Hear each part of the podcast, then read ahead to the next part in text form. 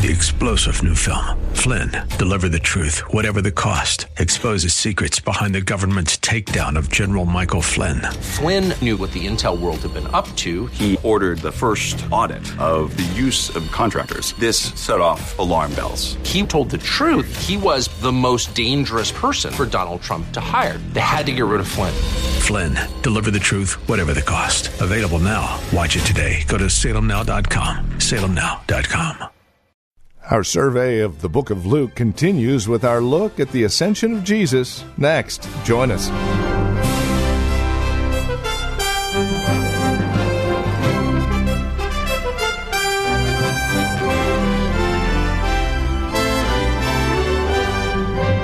Again, greetings in Christ and welcome to today's broadcast of Abounding Grace. Our teacher and pastor, Gary Wagner from Reformed Heritage Church in San Jose, continues our survey of Luke. We find ourselves here in chapter 24, focusing in on verses 44 through 53 today, in a mini series, if you will, called The Ascension of Jesus. We're looking at part three today. We would invite you to join us. Here with today's broadcast of Abounding Grace now, once again, Pastor Gary Wagner. What we have in this section of Scripture is Luke's condensed account of some of the most important things Jesus said to his disciples during the 40 days between his resurrection and his ascension to God's right hand.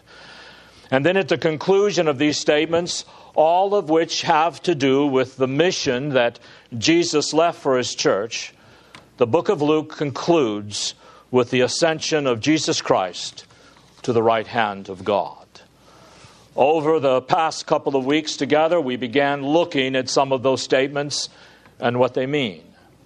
They were given over the 40 days, but they all focused on the same thing, and that is the mission that God has given to His church in this world.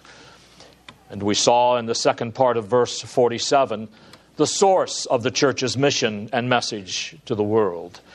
Jesus says, Thus it is written, do this in my name. Now, to do something in his name is to do something based upon the authority of his revelation contained in Holy Scripture. Thus it is written means it stands permanently written as the Word of God. His word is where we find our mission to the world. That is where we find the message that we are to proclaim to the world. So that means that the demand upon us is faithfulness to Scripture, faithfulness to His message, and faithfulness to His mission. And when you understand that, it should produce within you boldness because you realize that the message and mission did not originate with you. It originated with Christ, so it is sure.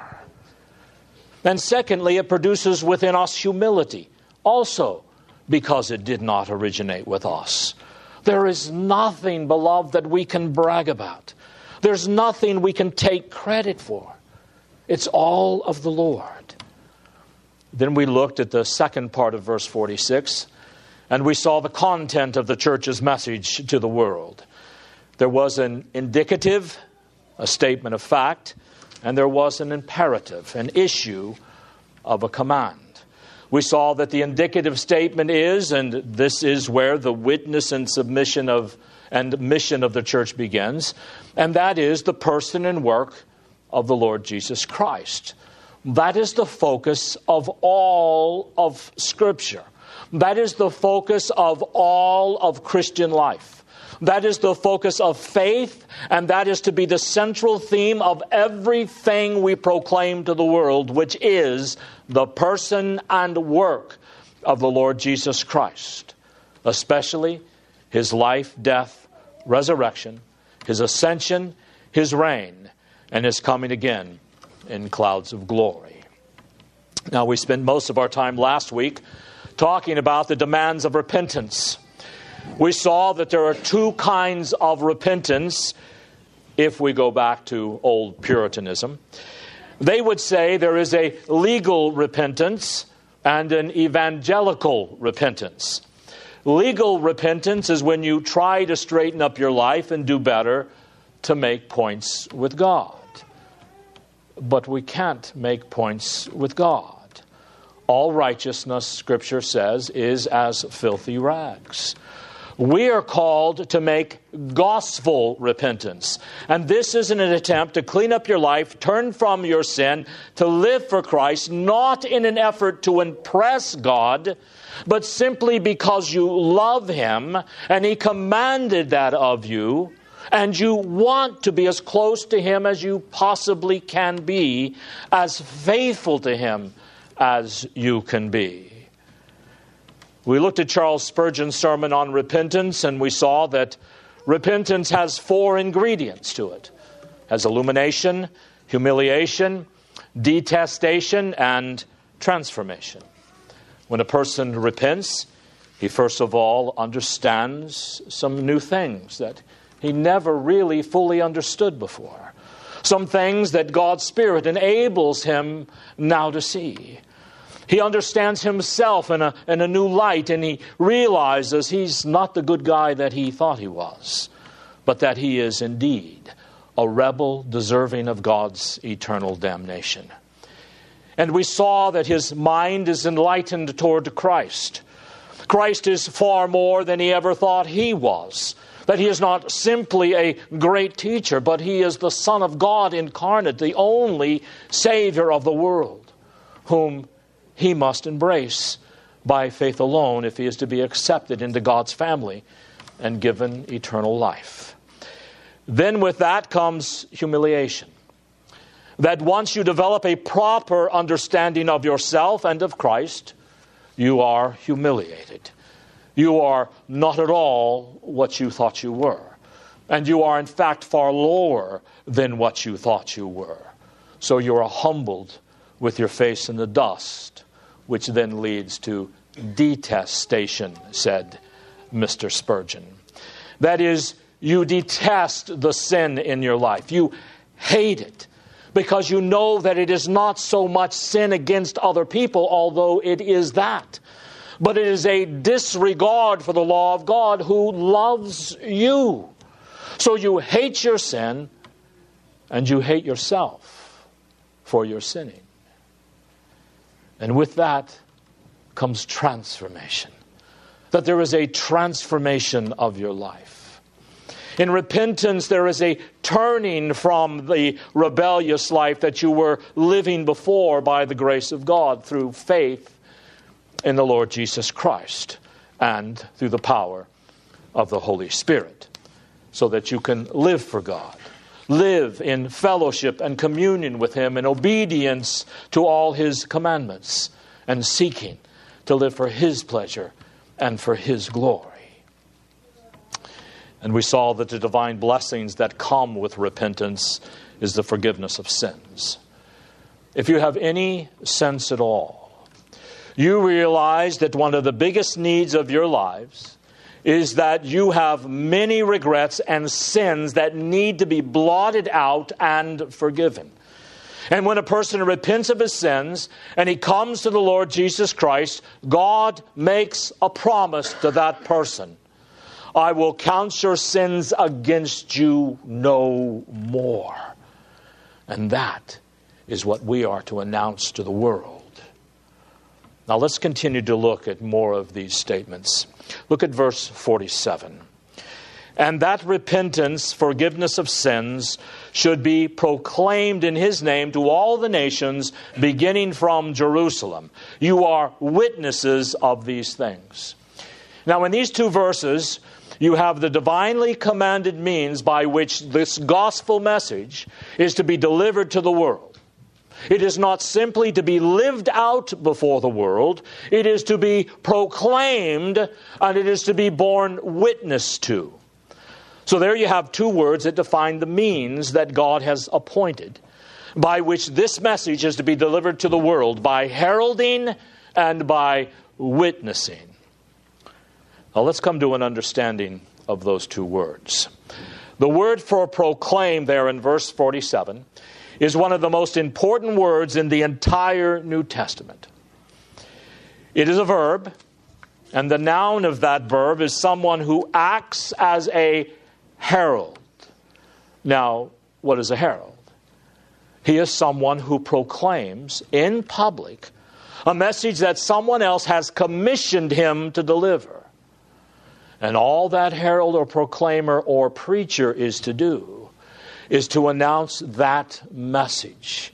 He is not to embellish it, he is not to supplement it, not to detract from it. He has simply been commissioned with the authority to do one thing, and that is to, to speak on behalf of the one who sent him the message, and nothing but the message of the one who sent him. In 1 Corinthians chapter 1 verse 21 we read, "For since in the wisdom of God the world through its wisdom did not come to know God, God was well pleased through the foolishness of preaching." Now that's not evangelizing. That's not witnessing. This is a distinct word to herald or to preach. So here you see this powerful instrument that God Himself had ordained through which the message of the gospel is to be presented to the world. It is the heralding, the official announcing, the proclaiming and preaching of that word by one sent by Christ to deliver that message. In Romans 10, we see why preaching is such a powerful thing. It is not because of the voice of the preacher or his personality or his eloquent preaching. Notice why preaching is so powerful an instrument in delivering the message that God has for the world. Romans 10 13 through 15. For whoever will call upon the name of the Lord will be saved. How shall they then call upon him in whom they have not believed? And how shall they believe in him whom they have not heard? And how shall they hear without a preacher? And how shall they preach unless they are sent? Just as it, as it is written, How beautiful are the feet of those who bring glad tidings of good things. That is the same word Luke quotes Jesus as saying proclaiming and preaching, heralding. Now, notice the link up in Romans 10. It says, Whoever calls upon the name of the Lord shall be saved. That is, whoever worships Christ as Lord will be saved. But the next thing it says is, How can they call upon him in whom they have not believed? You have got to believe to call on him. And how shall they believe in him whom they have not heard? Now let that sink in a minute. No one is going to worship Jesus as Lord unless they believe in him. And no one is going to believe in him unless they have heard him. You've got to hear Jesus in your heart to be able to believe in him. Jesus said, I am the good shepherd, my sheep hear my voice. So faith is produced by the powerful voice of the Lord Jesus Christ that only the hearts of God's people can hear. So whoever calls upon the name of the Lord shall be saved. How can they call upon him in whom they have not believed? How can they believe in him whom they have not whom they have not heard? And then notice the next question. How shall they hear without a herald, without a preacher, without a proclaimer. And how shall they preach unless they are sent? Now, notice the linkage. If you call upon the Lord, you'll be saved. But you're not going to call upon the Lord unless you believe in Him, and you're not going to be able to believe in Him unless you hear His voice. And where is Christ's voice normally to be heard? in the heralding, the proclaiming, the preaching of the Word of God. And not by just anyone that stands up and says, okay, I'm going to preach the Word of God today. It is to be by someone who has been sent and commissioned by the Lord Jesus Christ to preach that Word. Let me give you a little Greek lesson. There is a Greek word for preacher in the New Testament and it is kerux. That is the word here. But the word kerux for preacher hardly ever occurs in the New Testament. And that is to emphasize the fact that the person, the preacher, is not the big deal. The preaching one, all he is, is a mouthpiece. So, if a person is going to have faith in Christ and worship God and be saved, he must hear the voice of Christ. And the voice of Christ is to be heard in the hearts of sinners through those who are sent by him to preach that word, to herald it with all the authority of the one who originated that message, the Lord Jesus Christ. Now, that's an important doctrine.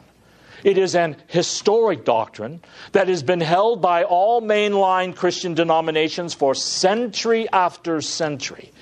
And it is important because it is being questioned today on all kinds of fronts. The primary place and primary structure of the ministry of saving grace is the local church. It is not the living room, and it is not the local coffee house. It is the local church. Also, God's primary plan for reaching the hearts of children is to work through the visible church that is founded on the prophets and the apostles, with Jesus Christ being the chief cornerstone. Now, why is that the case? Because God's primary tool for transmitting grace and truth from one generation to another and by which he will convict the world's nations is the official preached word of God by one who has been sent to preach. Listen to our Westminster Larger Catechism. Now, this certainly is not in step with our times, but this is indeed the truth. Quote The Spirit of God makes the reading, but especially the preaching of the word, an effective means now, I'm going to read you in a minute some of the things the Catechism says that the Word of God accomplishes. But did you notice this very important phrase? It is important to read the Bible. It is, in, it is supremely important to read the Bible regularly and consistently in a systematic way. But it is more important to hear with faith the preaching of the Word of God according to our Catechism. It says, the Spirit of God makes the reading, but especially the preaching of the word, an effective means. Now, notice all the things the heralding of the word of God is meant to accomplish and does accomplish.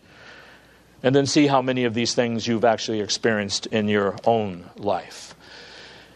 It is an effective means of enlightening, convincing, and humbling sinners of driving them out of themselves and drawing them to Christ, of conforming them to His image and subduing them to His will, of strengthening them against temptations and corruptions, of building them up in grace and establishing their hearts in holiness and comfort through faith unto salvation. And the Word of God is to be preached only by such as are sufficiently given and, as, and also duly approved and called to that office by Jesus Christ through His church. Now, that's not a popular view today. And that is actually the minority opinion.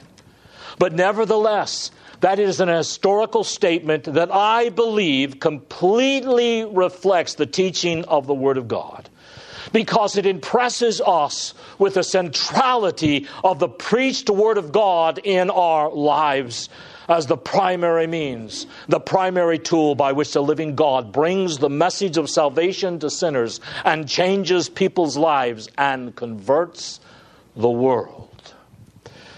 The word herald or preacher in the New Testament never, never refers to Christians in general.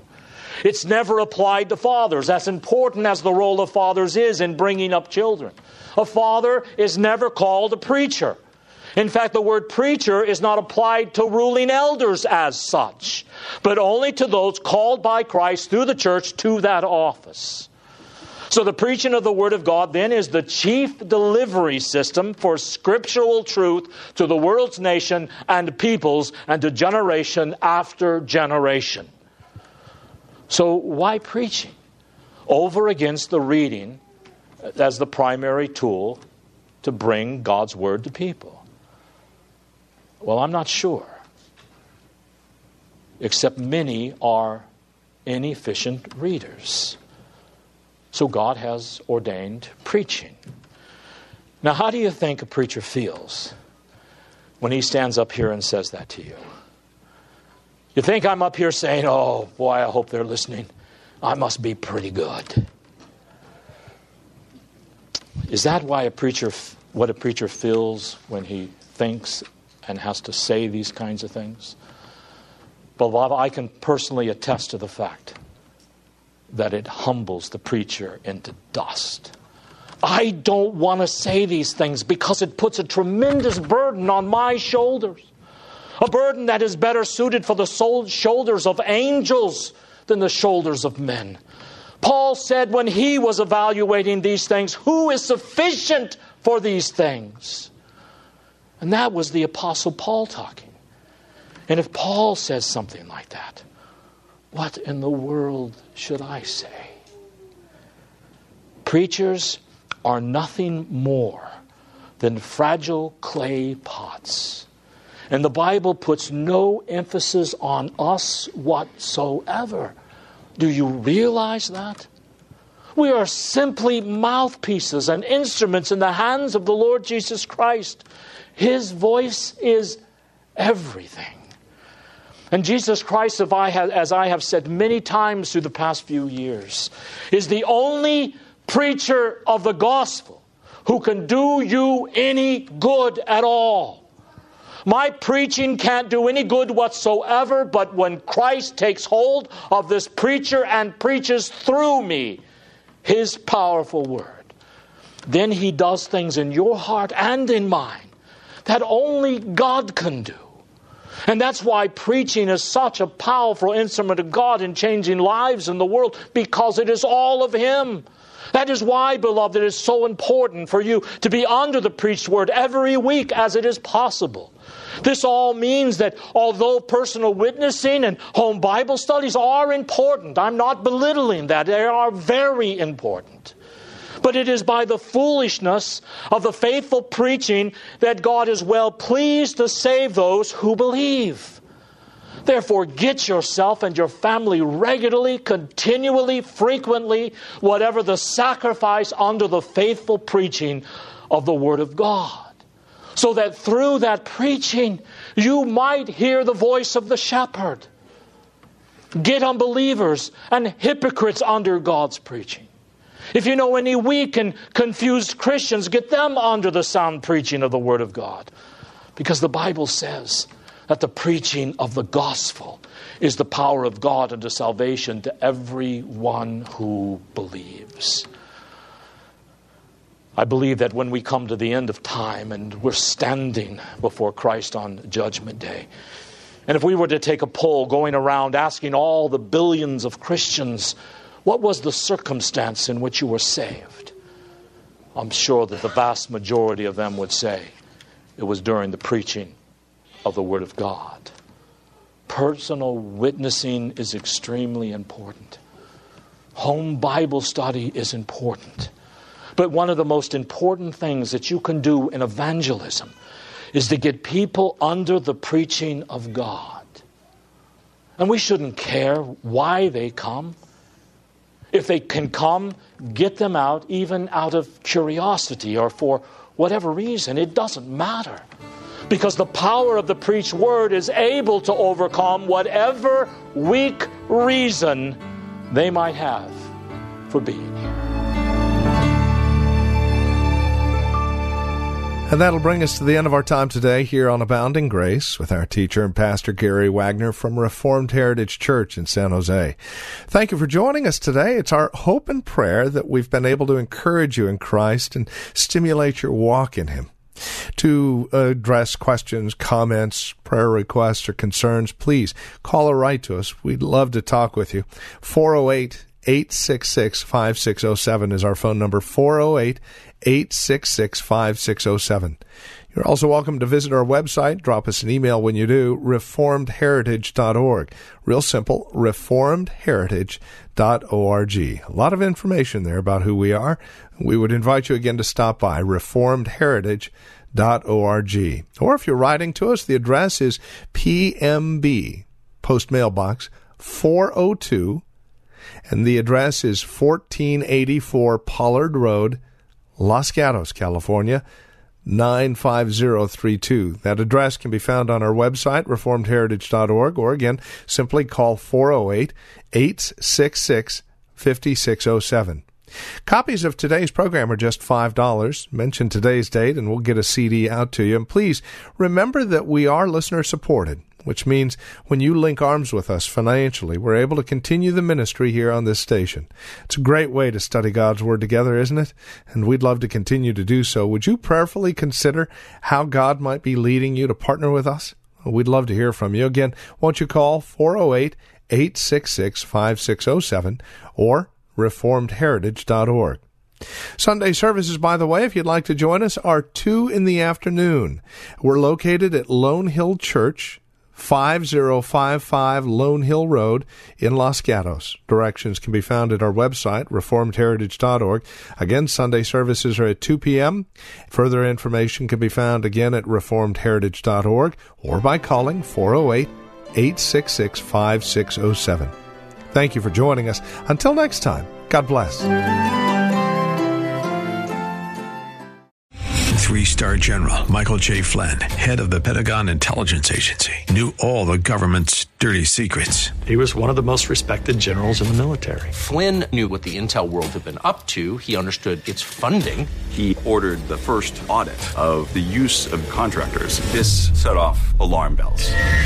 The explosive new documentary, Flynn, Deliver the Truth, Whatever the Cost, uncovers the facts behind this scandal. Flynn told the truth. He was the most dangerous person for Donald Trump to hire. I find out the worst enemy that I'm going to face in my life is right here in America. They took my assessment and they wanted me to change it. And I was like, I'm not changing it. They had to get rid of Flynn with in depth interviews, archival footage, and never before seen personal records of the man behind the headlines. I just felt like I was drowning. Flynn, deliver the truth, whatever the cost. Available now. Watch it today. Go to salemnow.com. Salemnow.com.